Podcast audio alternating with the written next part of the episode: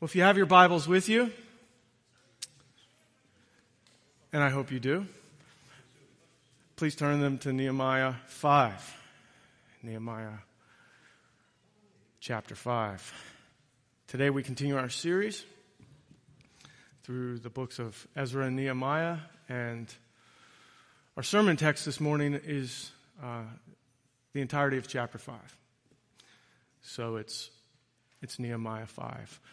The context here, just to help us as we get started with reading the text, is the people of God. They were hard at work rebuilding the walls of Jerusalem. You remember that from last week, when the events of our passage take place. So you're there. You're in Nehemiah 5. So these are the words of God. Now there arose a great outcry of the people and of their wives against their Jewish brothers. For there were those who said, with our sons and our daughters we are many, so let us get grain that we may eat and keep alive. There were also those who said, we are mortgaging our fields, our vineyards, and our houses to get grain because of the famine. And there were those who said, we have borrowed money for the king's tax on our fields and our vineyards. Now our flesh is as the flesh of our brothers. Our children are as their children. Yet we are forcing our sons and our daughters to be slaves. And some of our daughters have already been enslaved. But it is not in our power to help it. For other men have our fields and our vineyards. This is Nehemiah speaking. Verse 6. I was very angry when I heard their outcry and these words. I took counsel with myself and I brought charges against the nobles and the officials. I said to them, you are exacting interest, each from his brother. And I held a great assembly against them and said to them, we, as far as we are able, have brought back our Jewish brothers who have been sold to the nations. But you even sell your brothers, that they may be sold to us. They were silent and could not find a word to say. So I said, the thing that you are doing is not good. Ought you not to walk in the fear of our God? To prevent the taunts of the nations, our enemies. Moreover, I and my brothers and my servants are lending them money and grain. Let us abandon this exacting of interest. Return to them this very day their fields, their vineyards, their olive orchards, and their houses, and the percentage of money, grain, wine, and oil that you have been exacting from them. Then they said, we will restore these and require nothing from them. We will do as you say. And I called the priests and made them swear to do as they promised. I also shook out the fold of my garment and said, so may God shake out every man from his house and from his labor who does not keep this promise. So may he be shaken out and emptied. And all the assembly said, amen, and praised the Lord. And the people did as they promised. Verse 14. Moreover, from the time that I was appointed to be their governor in the land of Judah, from the 20th year to the 32nd year of Artaxerxes the king, 12 years, neither I nor my brothers ate the food allowance of the governor. The former governors who were before me laid heavy burdens on the people and took from them for their daily ration 40 shekels of silver. Even their servants lorded it over the people. But I did not do so because of the fear of God. I also persevered in the work on this wall, and we acquired no land, and all my servants were gathered there for the work. Moreover, there were at my table 150 men, Jews and officials, besides those who came to us from the nations that were around us. Now what was prepared at my expense for each day was the ox and 6 choice sheep and birds, and every 10 days all kinds of wine in abundance. Yet for all this, I did not demand the food allowance of the governor because the service was too heavy on this people. Remember, for my good, O my God, all that I have done for this people. Let's pray. Heavenly Father, we thank you for your word today. Thank you for how your word leads us, guides us, and trains us in righteousness. And Father, we ask you right now in these moments, we ask you to re-speak the truth of your word to our hearts. By your Holy Spirit, Lord, we welcome your Holy Spirit.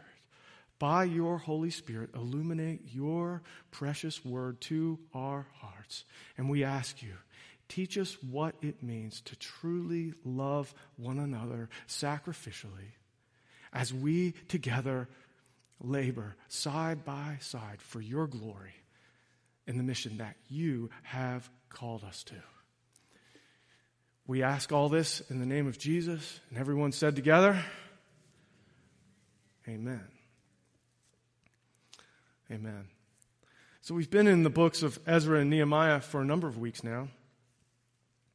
And one of the things that you may have noticed is the prominence of the theme of mission. The returned exiles were on a God-given mission. First, to rebuild the temple. That was the book of Ezra. And then to rebuild the walls. That's the book of Nehemiah. In all of this, the ultimate end game, the ultimate mission was the fulfillment of God's promise to Abraham. You'll recall from Genesis 15, God promised Abraham that through his seed, his offspring, his descendants, all the nations of the earth would be blessed. This promise, of course, pointed forward to the Christ. It pointed forward to the Messiah who was to come, who would bring untold blessing to the nations, which is, of course, fulfilled first through Christ, his life, death, resurrection, ascension, but then, secondly, through the Great Commission. All authority in heaven and on earth has been given to me. Go, therefore, and make disciples of the nations. And that's why we're here today.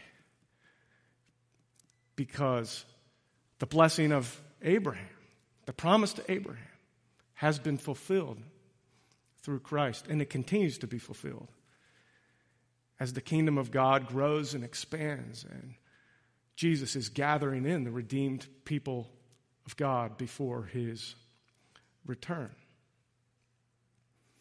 So the promise of Abraham's fulfilled in Christ, and then the Great Commission. I just want to invite you to consider, in all likelihood, had the events of Ezra and Nehemiah not happened,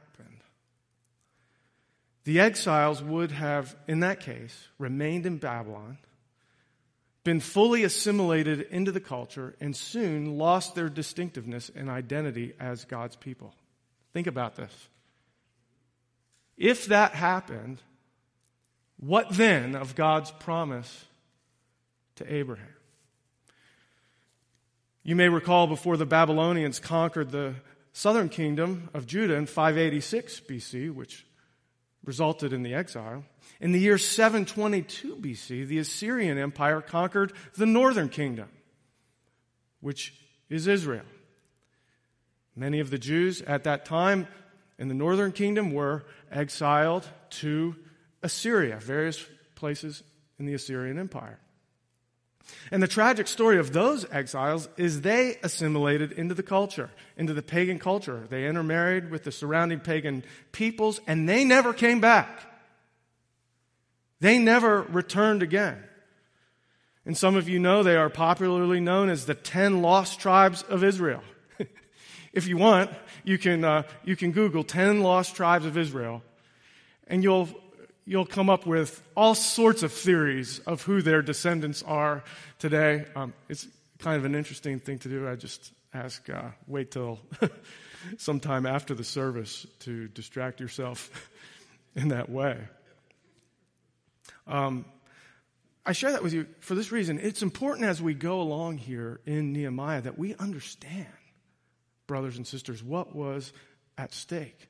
If the returned exiles failed to reestablish themselves in Jerusalem and thereby maintain their distinct identity as the people of God, then we don't get to Christ, who descended from the Jewish people either. You tracking with me? This was huge. This was important. And the rebuilding of the walls in particular was critical to the reestablishment of God's people in the land of promise.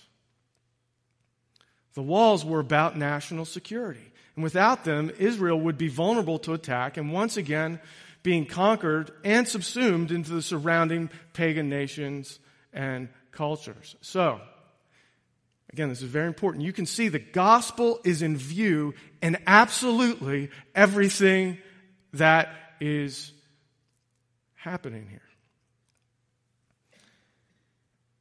I share that with you also to point out this effort to rebuild the walls, this was no mere human endeavor. This was no mere modern-day nation-building effort.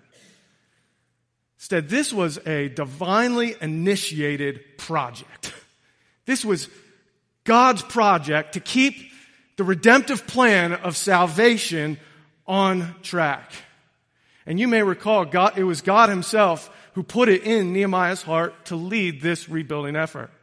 That's Nehemiah 2, verse 12. So this, here in Nehemiah, was God's people.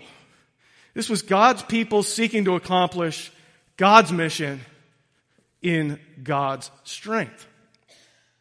And one common theme in both the Old and New Testaments, and in church history for that matter, is that two things regularly pose an imminent threat to the success of God's mission.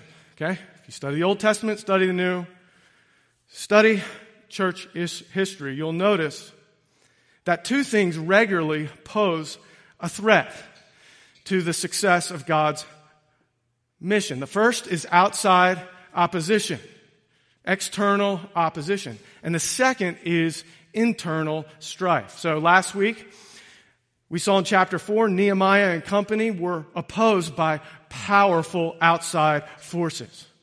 Regional governing authorities, Sanballat and Tobias, schemed to start an armed war. How about that for opposition? They schemed to start an armed war against the people in order to prevent these walls from being rebuilt, in order to prevent the mission from moving forward. This was an evil plot. J.I. Packer points out in his book, A Passion for Faithfulness, that it actually was a demonically inspired plot to destroy the mission. And I think that he is correct. But thankfully, the plot of these evil men was thwarted. Through prayer and excellent leadership on Nehemiah's part, the mission progressed. Sword in one hand, trowel in the other, the people worked prayerfully.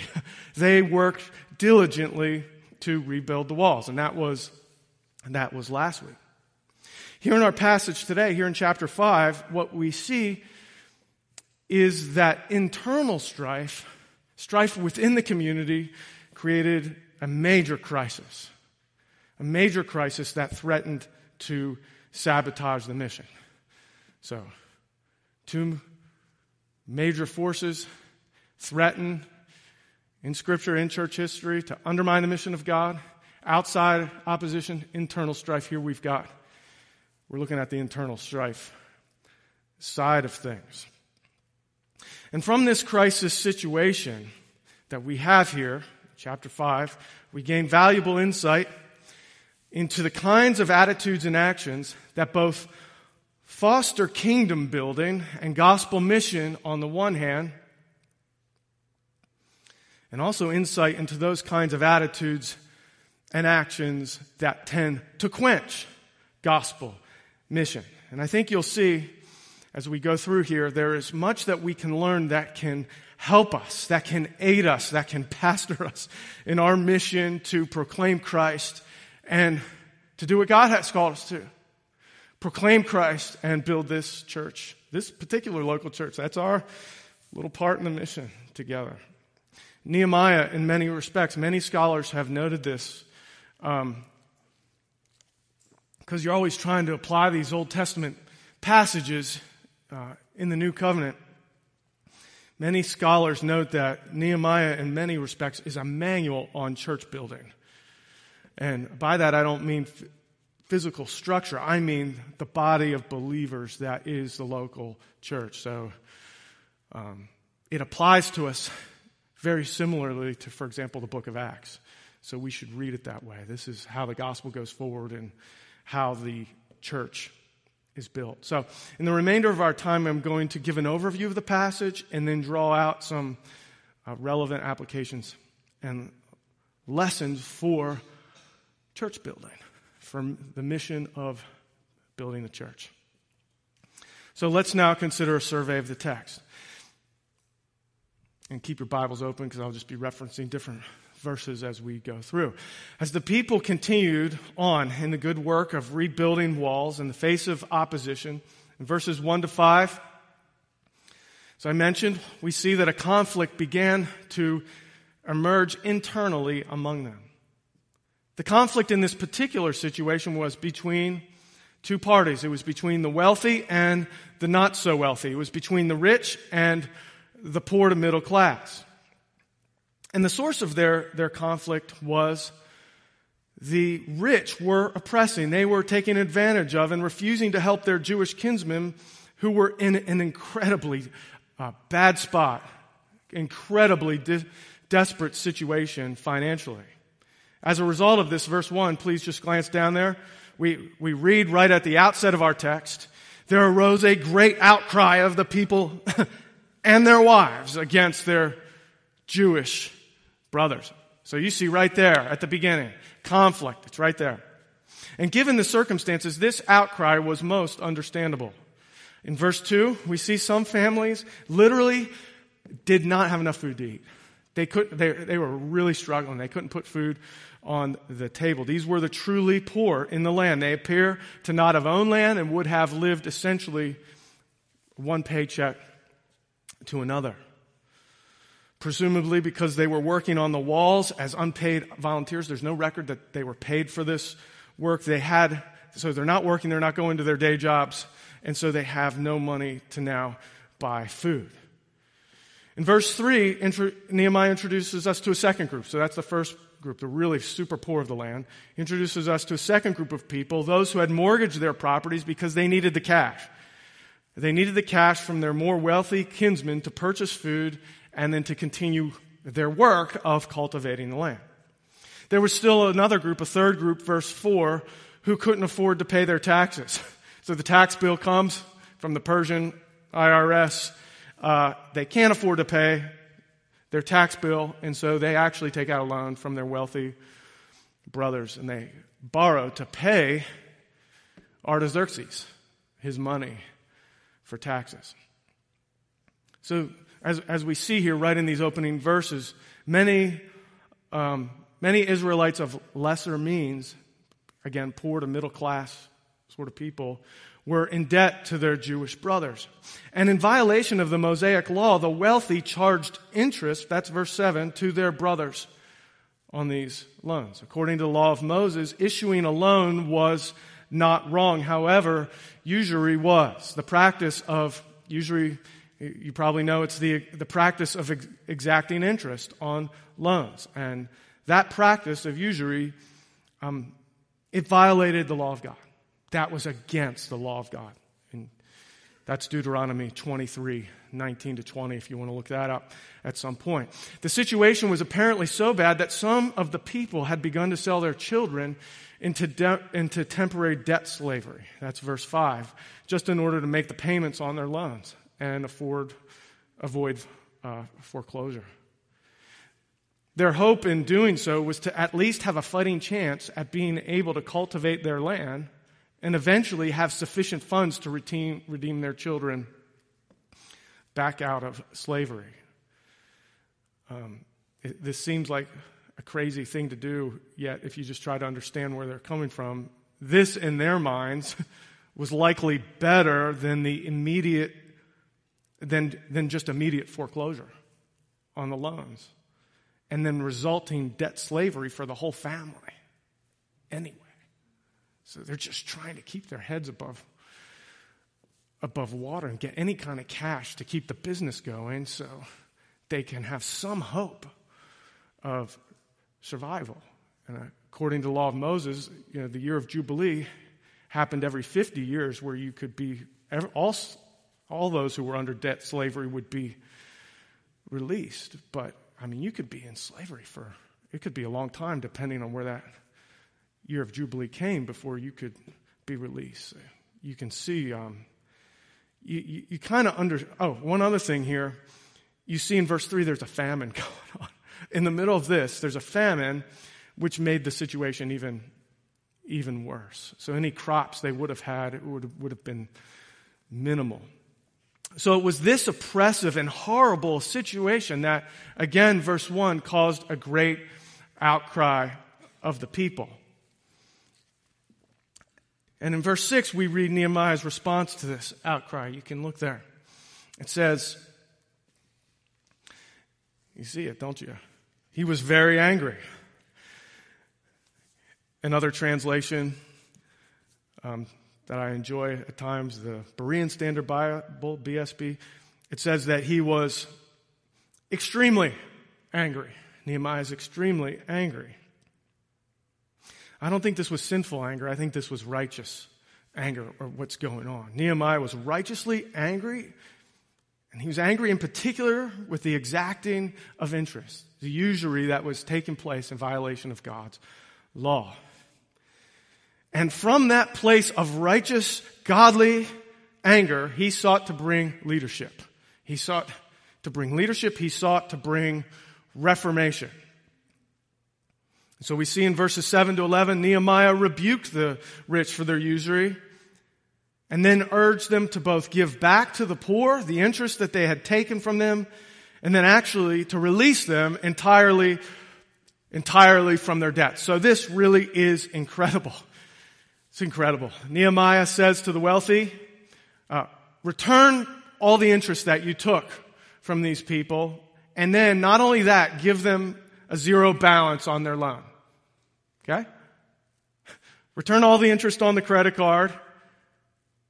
But don't just return all the interest on the credit card. Cut them a check for that. Wipe out the whole debt that they owed. He's exhorting his brothers to go well beyond the requirement of the law to not charge interest, and given the present circumstances to give generously to their brothers in need. In verse 9, you'll notice he points out that a lot is at stake here. Their testimony to the surrounding pagan culture, the secular culture, is at stake. He says essentially to try to motivate them to do this, to be generous in this way. He says, if we fail in this mission of rebuilding the walls due to infighting and our inability to love and care for our own, care for one another, then we will be a mockery. We will be a mockery to the nations around us when they see this project collapse because we, as God's people, can't get along. And it's ultimately a mockery to Yahweh. This is why he seeks to motivate them by the fear of the Lord. Notice verse 10, Nehemiah himself released those who were in debt to him. So Nehemiah is involved. It does not appear that he himself violated God's law by charging interest. So there's no indication in the text that Nehemiah charged interest, but he was giving loans, which was legal to do. So Nehemiah, he's an amazing leader. This is an amazing study in leadership to study. That's what Packer does in A Passion for Faithfulness. He leads by example here by showing generosity to his debtors. Verses 12 and 13, the people swore before the priests to do as Nehemiah had exhorted them to do, and they did, in fact, follow through with their commitment. They repented. That word's not used there, but that's what happened. They turned from what they did. They repented of their usury and released their brothers from their debts. Then in verses 14 to 19, we see that around this time, Nehemiah was officially put in charge of the region as the regional governor by the Persian king Artaxerxes. And Nehemiah refused the food allowance that was due to him because, why? Because the taxation burden would have been too heavy on the people. Furthermore, it appears in verse 17, he took responsibility to feed 150 of the people out of his own pocket.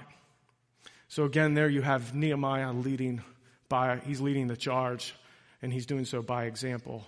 He's sacrificing personally for the good of the people by not taking the food allowance that was owed him, not taking that part of his paycheck that was due him.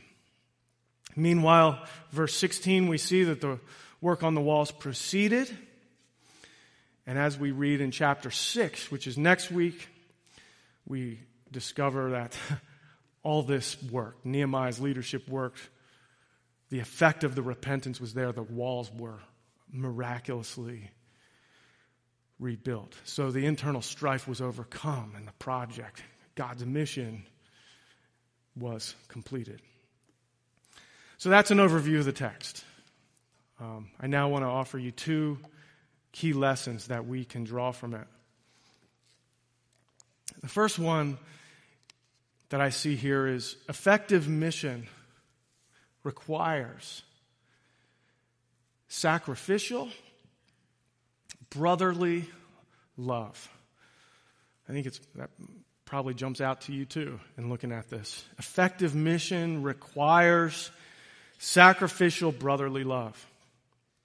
While from a divine perspective, from the perspective of God's sovereignty, absolutely nothing can stop God's mission from advancing, it is critical as God's people, and I want to use that, I mean that, I think it's critical. It's critical as God's people that we live with an ongoing, lively awareness that our own effectiveness for the cause of Jesus Christ and our own effectiveness in building Christ's church is directly linked to how well we as God's people love one another. There is a huge amount at stake and how people in local churches relate to one another.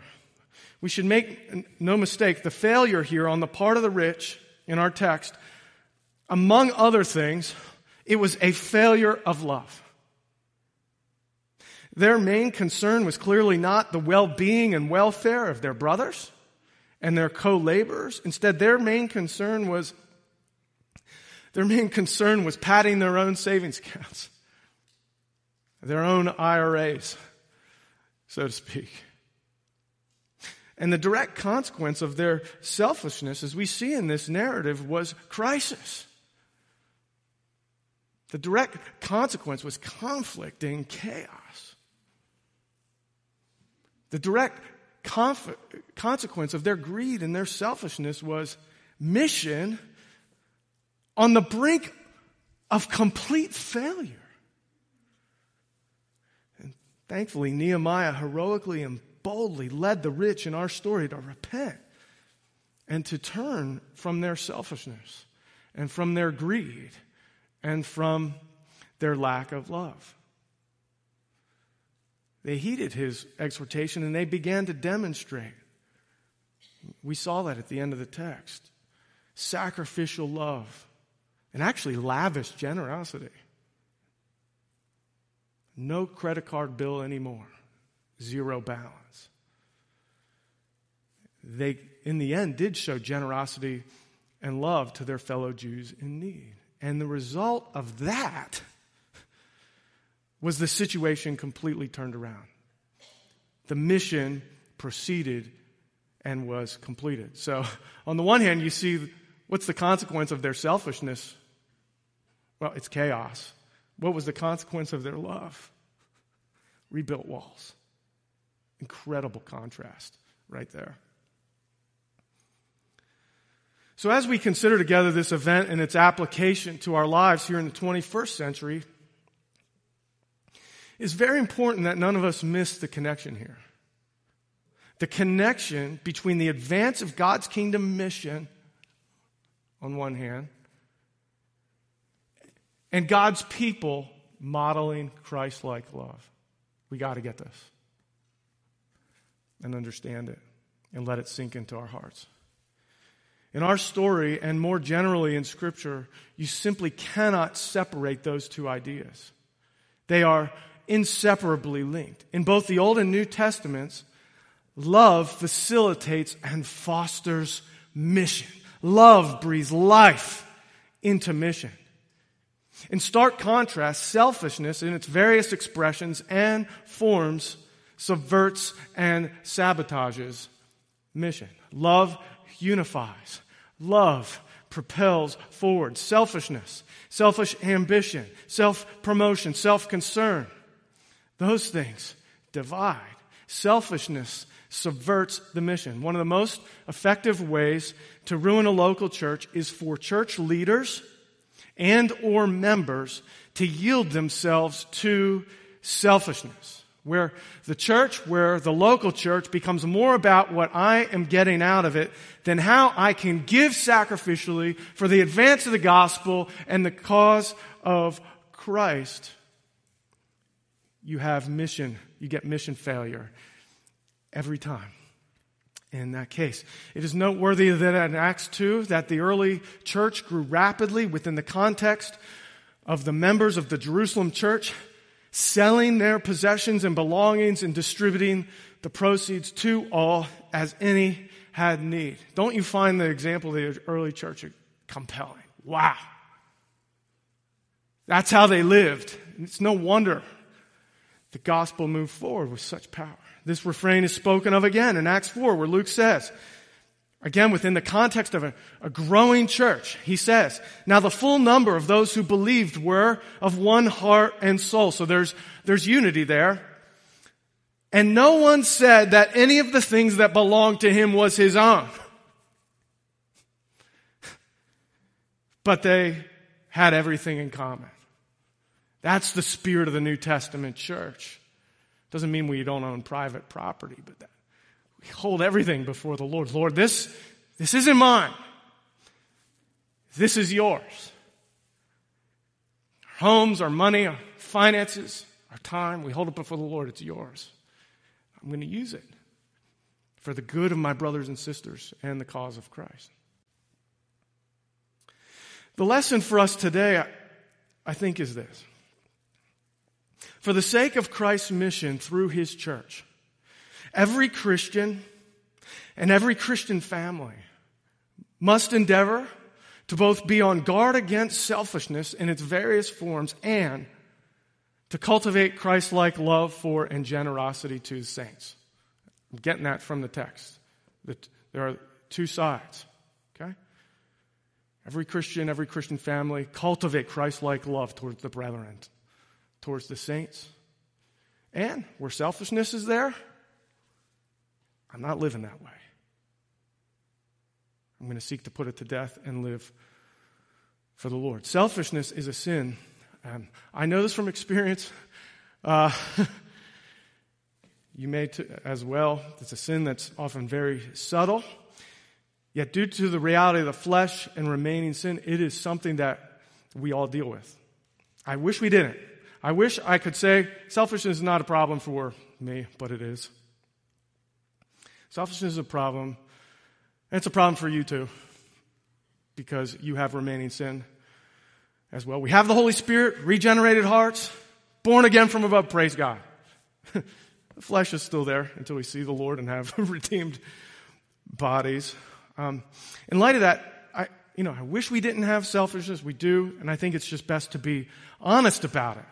To be honest about it so that we can deal with it.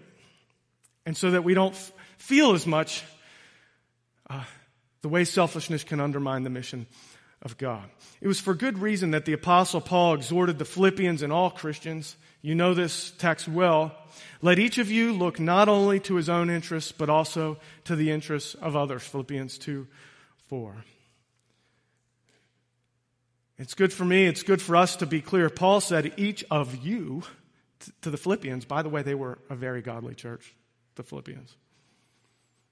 It's good for us to be clear. Paul said, each of you, because each one of us needs to hear this exhortation. In light of this, as an application of our story today, it would be wise and humble, and I think very Christ-like for every person and every family here to consider this. If we're humble and we want to allow the text to have its effect on us, I think we should consider, are there ways I or we as a family can be selfish in our use of time or money that may be hindering the mission, the building of God's church? Are there ways I or we as a family can be selfish in our use of time or money that may be hindering the mission or the building of God's church? Or to turn the question in a more positive direction, we might ask, are there ways we can be giving of ourselves in ministry to and love for others that we presently are not, that could serve to advance the mission and to build the church? And for married couples, husbands, again, we want to lead our families in the application of the word. I just encourage you to have a conversation with your spouse sometime soon. Lead them in, just prayerfully, in a discussion of this. Again, for the cause of Christ. How are we doing with loving one another and having a humble attitude with that? And that said, I do want to take this opportunity to really hopefully encourage us and encourage you. I, as one of your pastors, see countless ways you show generous, sacrificial love towards one another and our church. Countless ways. If we had time, we could parade testimony after testimony right up here onto this stage of how many here have experienced the love and the generosity of the saints in this congregation. And maybe we should just do that sometime, just as, not to celebrate ourselves, right? But to glorify God and His grace. Just have a time of sharing where individuals share about how the love of this body and this community has made a difference in your walk with Christ and in your life. I think that could be a very wonderful thing to do. Your sacrificial service to our church and love for one another is God's grace to our local church. And it is, without question, a mark of the Holy Spirit's work in our midst. How will they know if they are my disciples, Jesus said, that they what? Love one another. And you can't be part of this church for a few months without seeing this is a body of believers that there is wonderful love. And I do want to celebrate that grace. And we should celebrate it and give honor to the Lord. Even so, the Apostle Paul's exhortation to the Thessalonians on this matter is extremely appropriate and timely. He writes, now concerning love of the brothers, you have no need for anyone to write you, for you yourselves are taught by God to love one another. For indeed you do practice it toward all the brothers who are in all Macedonia. But notice what he says to this church, to these people who are already loving one another well. He says, but we urge you, brothers, to excel still more. That's such a gospel and biblical approach to the Christian life. We celebrate grace. Yes, there is love in our church. We do love one another. But have we arrived? Are we all, am I as loving as I could be? No way. I've got tons of room to grow. We all have tons of room to grow in these things. And so we come before the Lord humbly and invite His Spirit to press us forward so that we can excel still more. May the Holy Spirit help us to do that. There's as much joy and love as this community of faith, our community of faith, has experienced. I just want to hold out for us the best is yet to come Dear brothers and sisters, the Lord has more. Generosity and love and giving and caring for each other and more family life, building us together so that sense of family is even stronger. He's got more for us in the days ahead. As we're humble, it requires humility and allowing the Lord to convict us and to press us forward. All right, second lesson I want to draw out here. Effective mission requires us to seek first God's kingdom. So, one clear problem in our text was that the people failed to prioritize love for the brothers and sisters. So I hope you see that problem up front. It's evident. Another related failure, and I've alluded to this already, was that the mission itself had taken a back seat for the rich to the priority of pursuing personal wealth. Okay? The mission of God, the rebuilding the walls, had taken a backseat. It's back there to the priority of pursuing personal wealth. Just consider, if the mission was really their number one priority, if these wealthy people, they would have set their greed aside, wouldn't they? And have sought to do all that they could to bolster and strengthen the workers on whom this mission of rebuilding the temple walls depended. Instead, before Nehemiah intervened and boldly rebuked them, as we've seen, they liberally took advantage of the poor among them for their own financial and material gain. Their attitude and mindset was, hey, a deal is a deal. You sign the contract. A contract is a contract. So, just think of it. That guy over on the south wall, I see him sweating here on the walls day after day. I know he's working on it. And I feel bad. I really do. I feel bad that he's struggling to make ends meet and feed his family, but he still owes me his monthly payment. A deal is a deal. And you know what? He better get it to me soon, or you know what? I'm going to confiscate the collateral. Take his land. This is the kind of thing that was happening. In this way, I trust you see that their lack of love for their brothers was in part a function of their lack of true, deep, heartfelt concern for the mission of God. Again, just consider, if God's mission really was their number one priority, they would have looked over and seen that guy laboring on the south wall and said, I see my brother. He's sweating. He's here every day working on these walls. And I'm going to happily do all I can to help him out. Why? Well, for the glory of God, we got to get these walls built. And my brother is essential to that happening. And I know he isn't taking paid time off. He's not getting paid for this. And so what am I going to do? I'm going to be loving and generous. I'm going to make sure his kids don't miss a meal. And you know what else? He can forget. That monthly payment, he can forget it. Why? Hear the heartbeat of this. The glory of God. The rebuilding of the walls. And ultimately, as I said at the beginning, the gospel, God's promise to Abraham, was at stake. That kind of attitude that looks over at the brother on the wall and sees him working hard, yet he can't pay his bills, and says, I'm going to help. That's true Christianity. That's New Testament Christianity. And to their shame, that's obviously not what the rich in our story were doing at the beginning. Instead, they were willing to put in jeopardy the entire mission. They were willing to do that for their own financial gain. And they were willing to potentially expose Israel and Israel's God to the taunts of the nations.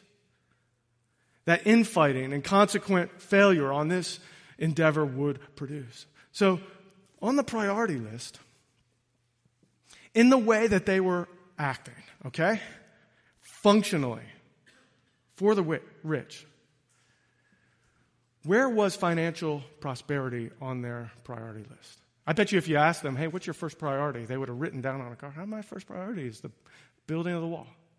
Okay? So I'm not asking on paper what was their number one priority. But what functionally in reality was their was their priority. And where was financial prosperity for them? It was way up there. It was way up there. It was ultimate. Even you could say idolatrous. And where was building the walls? Well, somewhere, right? I don't know where. But they were there. They were building the walls. So it was somewhere on the list. This story serves as a sobering reminder that it is entirely possible for a person, for a believer, to be engaged in God's mission, and yet the mission to not grip their hearts and be their number one priority and be their number one passion. In Matthew 6, Jesus famously said, "But seek first the kingdom of God and his righteousness, and all these things will be added to you." On this verse, Dr. D.A. Carson, one of my favorite commentators, my favorite commentator on the book of Matthew, he writes, "This verse makes it clear that Jesus' disciples are not simply to refrain from the pursuit of temporal things as their primary goal in order to differentiate themselves from pagans." Hear this. Instead, they are to replace such pursuits with goals of far greater significance. To seek first the kingdom is to desire above all, to enter into, submit to, and participate in spreading the news of the saving reign of God, the messianic kingdom already inaugurated by Jesus. I've got to tell you, the part in that quote that gets me, that convicts me every time I read it, it's above all. Above all. As a disciple of Jesus, okay, my desire above all must be to enter into the saving reign of Jesus. My desire must be, above all, to submit myself to the saving reign of Jesus. And then also to participate in the spreading of the good news of the saving reign of Jesus Christ to other people. That's what Jesus, who I claim is my Lord and Master, requires of Chris Patton, the Christian. That's what he requires of me. It is an imperative. It is a command. My number one priority above all has to be this: seek first. Do I live up to that standard? No.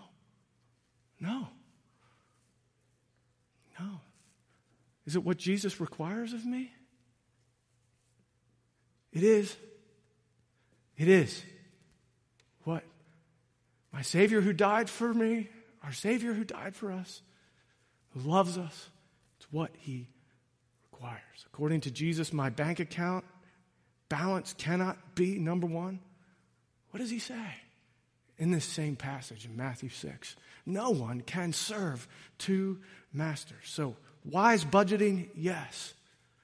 But the believer cannot serve God and money. And I do think giving a tithe, giving 10% of one's income to the work of the Lord is a good litmus test for us on that point. My own ease and comfort and my family's ease and comfort can't be my number one priority, according to Jesus. Take up your cross and follow me. That's not easy. We follow a crucified Savior, and he who took up his cross on the way to Golgotha. He tells me to take up my cross. Seek first, Jesus says. Only Christ and his kingdom can be number one. And for me, that's what he calls me to. It's what he calls my family to. Husbands, I want to just address you again. We're called to lead our families in this. We're called to model it ourselves and then to Lead our families to know what it means to seek first the kingdom of the Lord Jesus, who gave everything for us. Thank God for the cross. I fall short of this every day. Thank God for the forgiveness that is available to me through Jesus, and for the many ways I have fallen short in seeking first the kingdom of God and his righteousness. Aren't you thankful for the gospel today? He's been so kind. Thank God also that for the Holy Spirit. We rejoice in forgiveness, but we thank God also for the Holy Spirit who empowers us. You know, that's what the Holy Spirit does. Aren't you grateful for the Holy Spirit too? He empowers us. We lift our hands to him and say, God, I don't do so good at this. Please forgive me. Fill me with your Holy Spirit. Help me not be so selfish. Help me to love others. Help me to give my all for the kingdom. What does he delight to do? Give us his Spirit. Fill us and help us to do just that. Well, let's bring this home, and the band can join me on the stage.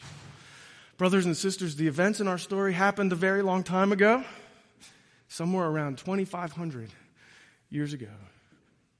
Even so, I want to remind you, there are still walls to be built today. The building project, as it were, that God has called us to in the New Covenant era is not building city walls. Instead, it is church building. Wall building, kingdom building in the New Covenant era is primarily, not exclusively, but primarily local church building. Jesus himself said, I will build my church, and the gates of hell will not prevail against us. That's what Christ is building right now. Following the ascension of Christ, the story of the New Testament is the advance of the gospel primarily through churches that planted new churches. And the epistles were written specifically to strengthen and build particular local churches. So in the New Covenant era, we join our Savior in wall building, in building Christ's church, as we seek first God's kingdom and proclaim Christ together, primarily, not exclusively, but primarily in the context of the local church. We engage in wall building as we seek first God's kingdom and proclaim Christ together. So I want to remind us as we wrap up here, Grace Community Church, we are not a church that is merely a gathering of believers. We aren't just a meeting for all of us to come to. We are a group of wall builders. I want to remind you of that. You are a wall builder today. I am a wall builder. And God calls us to labor side by side together for the advance of the gospel. That's what our church is about. And for the cause of Christ. So by God's grace and in his power and in his strength, I want to encourage all of us. Let's keep loving one another. You love well, let's love better. Let's excel still more. Let's love one another. Keep loving one another and keep seeking first God's kingdom together. For this reason, as the psalmist said, not to us, but to your name be all the glory. I know you, and one thing I know about you is you love Jesus and you want to see him glorified. May God help us to do that together. Let's pray. Our gracious God and Father, we thank you for your word. We do thank you for how your word inspires us to live for you. And Father, we pray that you would help us to do just that. Help us to seek first your kingdom.